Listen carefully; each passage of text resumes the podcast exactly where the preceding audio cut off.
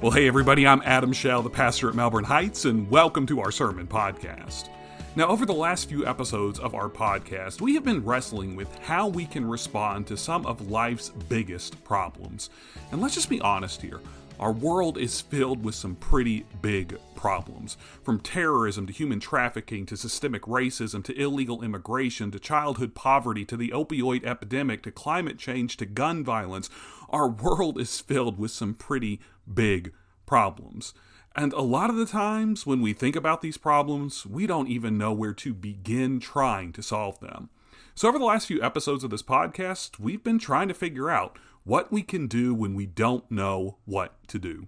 And in this week's episode, we are going to be reminded that in order for us to bring about real change in this world, well, it's not going to happen overnight. If we want to bring about real change, we're going to have to continue to persist, to have perseverance when it comes to the work that we're doing on any of these problems.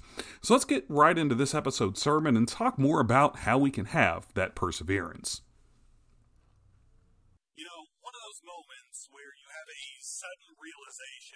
struck by inspiration out of nowhere. A moment where it feels like a light bulb goes on in your head and you just get it. That's what Sir Isaac Newton had as he was sitting under a shady tree in his mother's garden when an apple fell on his head, at least according to legend, and the light bulb went on. And he started working on his theory of gravitation soon thereafter. It's what Alexander Fleming had in 1928 when he was returning to work at St. Mary's Hospital in London, England, after taking a vacation.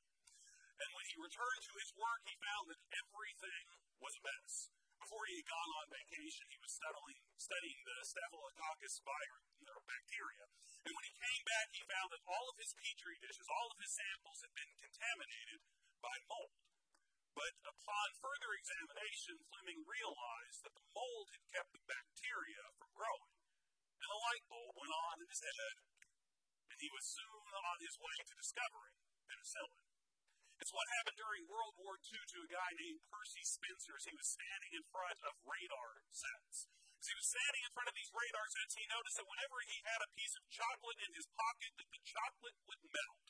And soon he was using these radars as he stood in front of them to cook things like eggs and popcorn because a light bulb went on his head and he realized that he could use the microwaves from the radar to cook food and it changed the history of cooking forever. And it's happened to all of us too. We have all had these light bulb moments. Now, sure, our light bulb moments haven't resulted in new scientific and they haven't resulted in medical advancements, and they haven't resulted in the creation of microwave ovens. But we've all had these light bulb moments. We've all had moments where things have just clicked, and the light bulb has gone on in our head, and we just get it. Now, sometimes these light bulb moments can be over simple things, like when the light goes on in your head and you realize that the reason why you haven't been able to turn on your TV set is because your remote control needed a new set of batteries. And sometimes these light bulb moments can be important, like the one that I had when I was a college student, and I finally realized that the cough and the sniffles that I got every spring wasn't the result of a rather punctual cold, Rather, it was seasonal allergies, which so many of us in the Ohio Valley have to deal with. But we have all had these light bulb moments. And deep down inside, I think we all like it when we have these moments. Why do we like these light bulb moments? Well, it's because in an instant, everything can change. In a moment, the world can be completely different and problems can be solved. We like light bulb moments because they're easy and they're immediate. And let's just be honest here. We live in a world that likes when things are easy and immediate. I mean, when I pick up my smartphone, I expect it to turn on immediately. And if it doesn't, I start wondering if it's time for me to upgrade. When you're visiting a website, a new website for the first time, if you even see a loading bar on that screen, you probably get a little frustrated and you don't end up visiting that site after all. We get angry if we have to wait at a red light for more than a few seconds. We can become downright rude if we actually have to stand in a checkout line to buy our groceries at Kroger. Let's face it, We live in a world where we want everything easy and immediate. We want everything to be easy and immediate. And this is especially true when it comes to finding solutions for our problems. We want our problems to be solved easily and we want them to be solved immediately. I mean, when your car won't start, you expect it to be fixed as soon as the guy from AAA pulls into your driveway. Excuse me. When you're not feeling well, expect your, di- your doctor to be able to diagnose whatever happens before you leave her office. When you decide that it's time to get a little bit healthier, you go and visit the gym, you expect to look like The Rock after you walk out after your first trip to the gym. So we expect everything to be easy and immediate. But not every problem has an easy and immediate solution. Not every problem has an easy and immediate solution.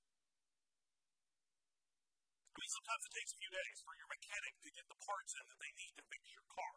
And sometimes it's going to take your doctor months to be able to diagnose why you're not feeling well. And I hate to break it to you, but no matter how often you go to the gym, chances are that you are never going to look like The Rock, and we all just need to accept that reality. So, there are some problems that don't have easy and immediate solutions. And this is especially true when it comes to the big problems that we face in our world today. The problems of terrorism and human trafficking and systemic racism and climate change and childhood poverty and illegal immigration and the problems of gun violence. None of them have easy or immediate solutions. So no matter how much we all wish that there was just some magical light switch out there that we could just flick to solve all of the problems of the world, there isn't. There is no light bulb moment that is going to fix what's broken in our world. So what are we supposed to do? What are we supposed to do when there is no easy or immediate solutions to the problems of the world? What are we supposed to do when we realize that there's not going to be a light bulb moment where everything just clicks and things get better immediately? Well, the first thing we need we realize that there's not going to be a light bulb moment that solves all of the problems of the world is to change our way of thinking. And it can be helpful for us to remember how we actually got the light bulb. Because there is a certain amount of irony to referring to a sudden moment of inspiration or realization as a light bulb moment. And it's because the creation, the invention of a light bulb was anything but easy and immediate. Now, I know that's not the story of the light bulb that we're used to hearing. The version of the story of the invention of a light bulb that we're used to hearing sounds a whole lot like the version that Steven Johnson tells in his book, How We Got to Now. And this is how he tells the story of the invention of the light bulb. He writes, after a triumphant start to his career inventing the phonograph and the stock ticker, a 31 year old named Thomas Edison takes a few months off so that he can tour the American West. Perhaps not coincidentally, a region that was significantly darker at night than the gaslit streets of New York and New Jersey where Edison lived. Two days after he returned to his lab in Menlo Park after this trip out west, in August of 1878, Edison draws three diagrams in a notebook and he entitles them Electric Light. By 1879, one year later, he files a patent application for an electric lamp that displays all the main characteristics of a light bulb that we know today. By the end of 1882, just four years after Edison first drew those diagrams in his notebook, the Edison's company is powering electric light for the entire Pearl Street district in lower Manhattan. Now, that is a great story. The story of the Wizard of Menlo Park having a moment of inspiration, and then just a few years later, his idea is lighting up the world. But that's not exactly the way that the light bulb was really invented. You see, we as human beings, we have been fascinated for a long, long time with trying to bring light into dark places. And what that means is that we've been trying to find bigger and better and brighter ways to light up the world for as long as we've been able to control fire. And that inspiration that has led us to, to create things like the candle and the oil lamp. But the candle and the oil lamp were only short term solutions to the problem of trying to light up the world.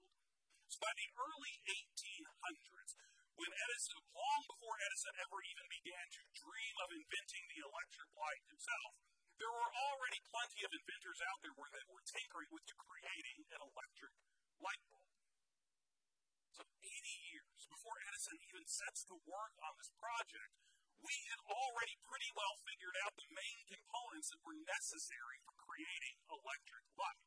Like 80 years before Edison started work on his light bulb, we already knew that there had to be some sort of filament that would glow whenever electricity passed through it. 80 years before Edison started his work, we already knew that there had to be some way to make sure this filament didn't burn out too quickly. And 80 years before Edison even began work on the light bulb, we already knew that there had to be some sort of continuous supply of electricity that would power that filament to get this whole process started. It took another 40 years before an inventor was actually experimenting with the same materials that Edison would use when he eventually created the light bulb. That's right. Still 40 years before Edison starts work on the light bulb, there was a Belgian inventor named Marcel Jobard already was working with the key components that Edison would use. He was using a carbonized filament and he was using a vacuum to try to create the electric light bulb. And over the course of the next four decades, there were at least two dozen other people who contributed something that Edison would eventually use to create his electric light bulb. But that's all just backstory, right? I mean, once Thomas Edison got the idea to work on the electric light, once he had that moment of inspiration, everything was easy and immediate, wasn't it? Not exactly. You see, Thomas Edison spent his first year working on the electric light bulb, trying to make a platinum filament work. But no matter how hard he tried, he just couldn't keep that platinum filament from burning out too quickly. Now, for most inventors, that would have put them all the way back at square one, but not Thomas Edison. Because Edison was working with a team of other people that he employed, famously known as the muckers, who were helping him create and invent this electric light. And it was one of these members of the muckers that really helped propel the solution along. His name was Charles Batchelor. And Batchelor came up with a way for Edison and his team to test the potential material for a whole lot of different filaments at one time.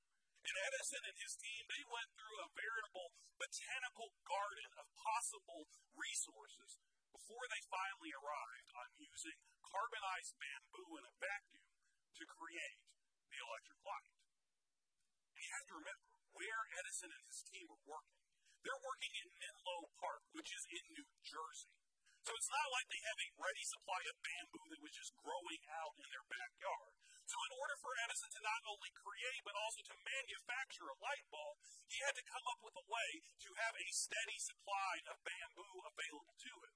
And what that meant is that Edison had to send emissaries out all around the world to try to find the bamboo that he needed. And that was no small feat. One of the emissaries that Edison sent out actually contracted yellow fever while they were in Cuba, and they later died from it. Another one of his emissaries paddled down more than 2,000 miles of river in Brazil trying to find the bamboo that Edison would eventually use. He even had one emissary that had to travel as far as Japan and to China before he was finally able to reach an agreement with a farmer in China that would provide the bamboo that Edison would use to create the light bulb. So, it's misnomer misunderstanding to say that the invention of the light bulb was easy and immediate, because it wasn't. The reality is, it took more than 80 years and the, contra- and the contributions of more than two dozen other inventors enabled for Edison to be able to invent the light bulb.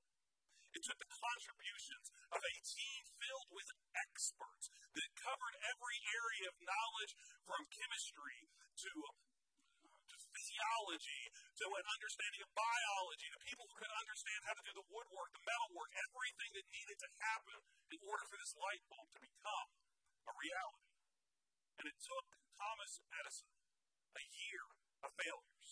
It took Thomas Edison sending out emissaries on dangerous journeys all around the world. And it took a timely agreement with a farmer in China in order for Edison to finally be able to invent incandescent bulb. So it's safe for us to say that Thomas Edison really meant it when he said, Invention is 1% inspiration and 99% perspiration. Invention is 1% inspiration and 99% perspiration. The same thing is true when it comes to solving problems, the big problems in our world today. Solutions are 1% inspiration and 99% perspiration. Or to put it another way, if we want to solve the big problems of the world, we have to have perseverance. Now, I know that's not exactly what any of us want to hear.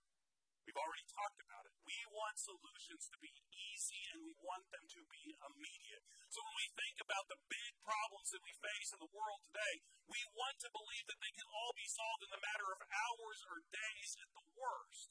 So you don't want to hear that it's going to take years or maybe even decades to be able to solve the big problems all around us. We don't want to have to think about the fact that to solve these problems, we have to have perseverance perseverance is a key attribute of what it means for us to be followers of Jesus. And the Bible teaches us a lot about what it means to persevere.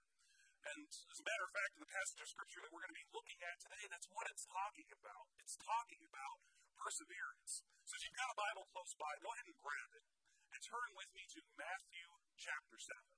Matthew chapter 7. Now, as you're finding that, let me just give you a little bit more context here.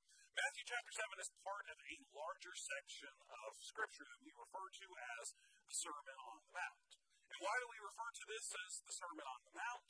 Well, after Jesus begins his public ministry, he has soon attracted a crowd that seems to be following him wherever he goes. So Jesus climbs up onto a mountain and he teaches this crowd. So from Matthew chapter 5 through Matthew chapter 7, Jesus delivers the Sermon on Mount. So Matthew 7 is just part of what Jesus teaches the crowd. So for us to really appreciate what Jesus teaches in Matthew 7, it's helpful if we can think about some of the other things that Jesus taught the crowd that day. Now, if your Bible looks anything like the Bible that I use, there are probably all sorts of different headings inside of your Bible in Matthew chapter 5 through Matthew chapter 7 that give you a glimpse of the kind of stuff that Jesus was teaching the crowd. So, in the Sermon on the Mount, Jesus teaches the crowd about what it means to be salt and what it means to be light. Jesus teaches the crowd about the law. Jesus teaches that crowd about anger and adultery, about divorce and division. Jesus teaches that crowd about loving their enemy and turning the other cheek and praying for those who persecute you. Jesus teaches the crowd about the narrow gate and the golden rule. But it's as he gets to the end of the Sermon on the Mount that Jesus tells the crowd, tells us what the sermon has really been about. And what the sermon has really been about is he's been trying to teach the people in the crowd how they can obey God. So Jesus has been teaching them how they're supposed to live. So keep that in mind. Jesus is teaching us how we're supposed to live in the Sermon on the Mount as we start reading in Matthew chapter 7. We're going to start reading in verse 7. Here's what Jesus says He says, Ask and you will receive, search and you will find, knock and the door will be open to you. For everyone who asks receives, whoever seeks finds, and to everyone who knocks, the door is opened. Now, in these two verses, Jesus uses words like ask and search and knock. And in a grammatical sense, all three of these words are used in the present tense. Typically, words that are used in the present tense in English refer to a one time action. So when we read this passage, it seems like Jesus is telling us if you will ask just one time, then you will receive. If you will search just one time, then you will find. If you will knock just one time, then the door will be opened to you. But the problem with understanding Jesus saying it this way is that's not actually what Jesus says.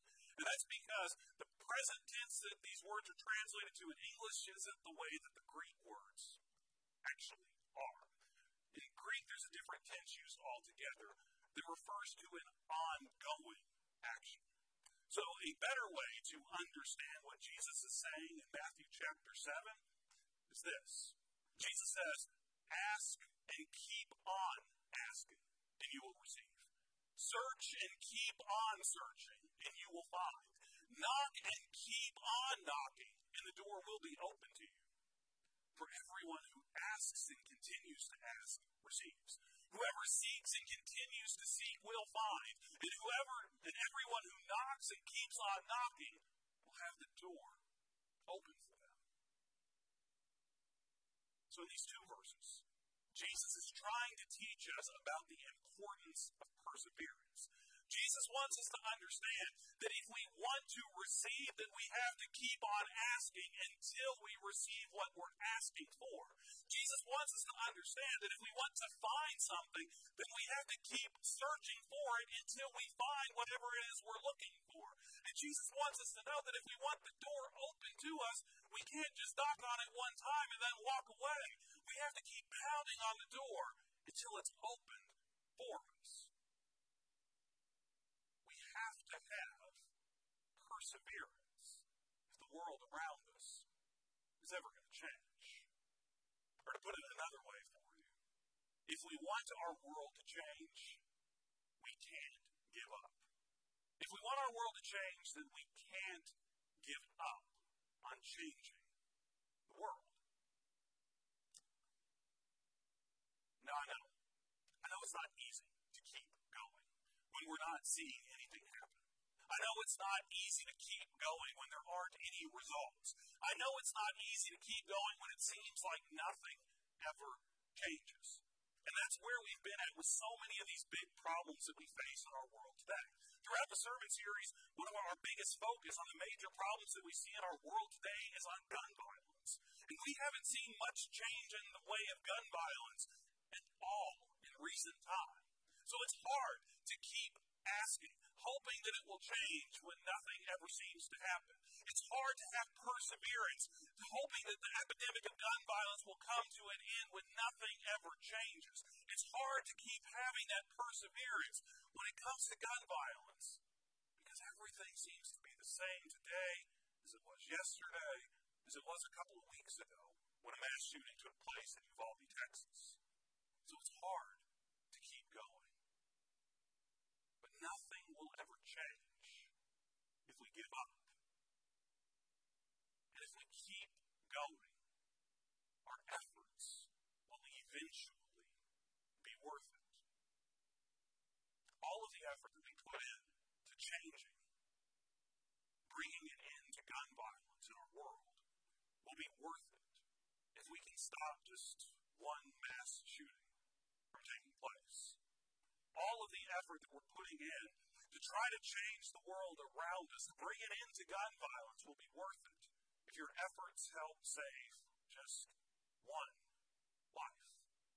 All of the effort that we can put into bringing into gun violence will be worth it if we can stop one more community from being torn apart by these kind of tragedies. So keep going going even when it's not easy, because it will be worth it.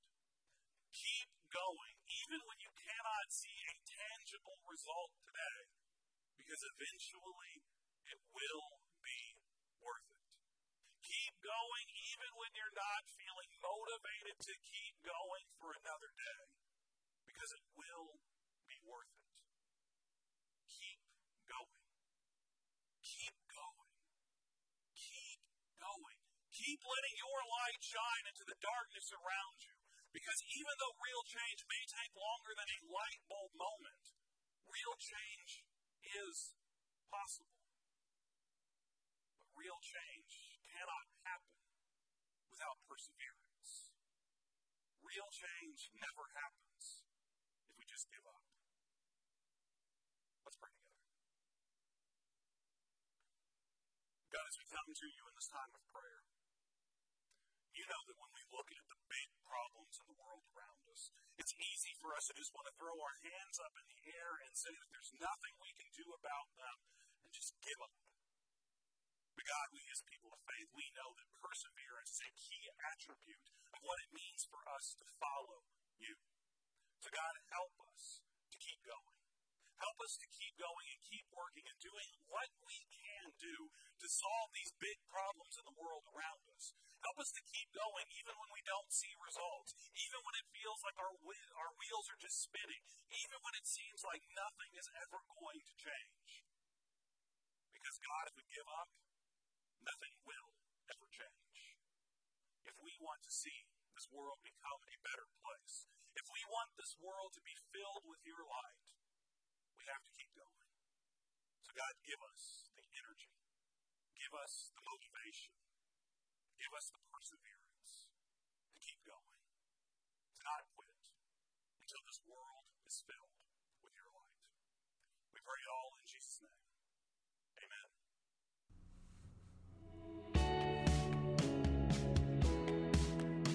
Well, hey, it's Adam again, and I just want to thank you for tuning in to this episode of our sermon podcast. And I hope that this episode has encouraged you to just keep going when it comes to trying to solve all the big problems in the world around us. We cannot give up. We can't give up on trying to find solutions to the problem of gun violence and terrorism and human trafficking and systemic racism and illegal immigration and childhood poverty and climate change and the opioid crisis. We have to keep going. Because if we quit, we're never going to change anything. So keep going. Keep fighting the fight. Keep doing whatever it is that you can do to bring about real change. Because in the end, your efforts will be worth it. Well, this does wrap up this series of sermons that we've been calling What to Do When You Don't Know What to Do. So, in our next episode, we're going to be starting into a brand new series of sermons. They're going to be preached by the youth minister here at Melbourne Heights, Joe Noland. So, hope that you'll come back and join us when our next episode drops next Tuesday. As always, if you subscribe to our podcast, that episode will be sent straight to your favorite podcasting app. But you don't have to wait till next Tuesday to join us. You also can come and worship with us live online every Sunday morning morning. You can meet us at 10:30 a.m. Eastern Time on our church website at mhbclouisville.com/live. We would love to have you come and join us. Well, until next time, I hope that you have a great week. We will be praying for you, and we'll see you back here soon for another sermon podcast.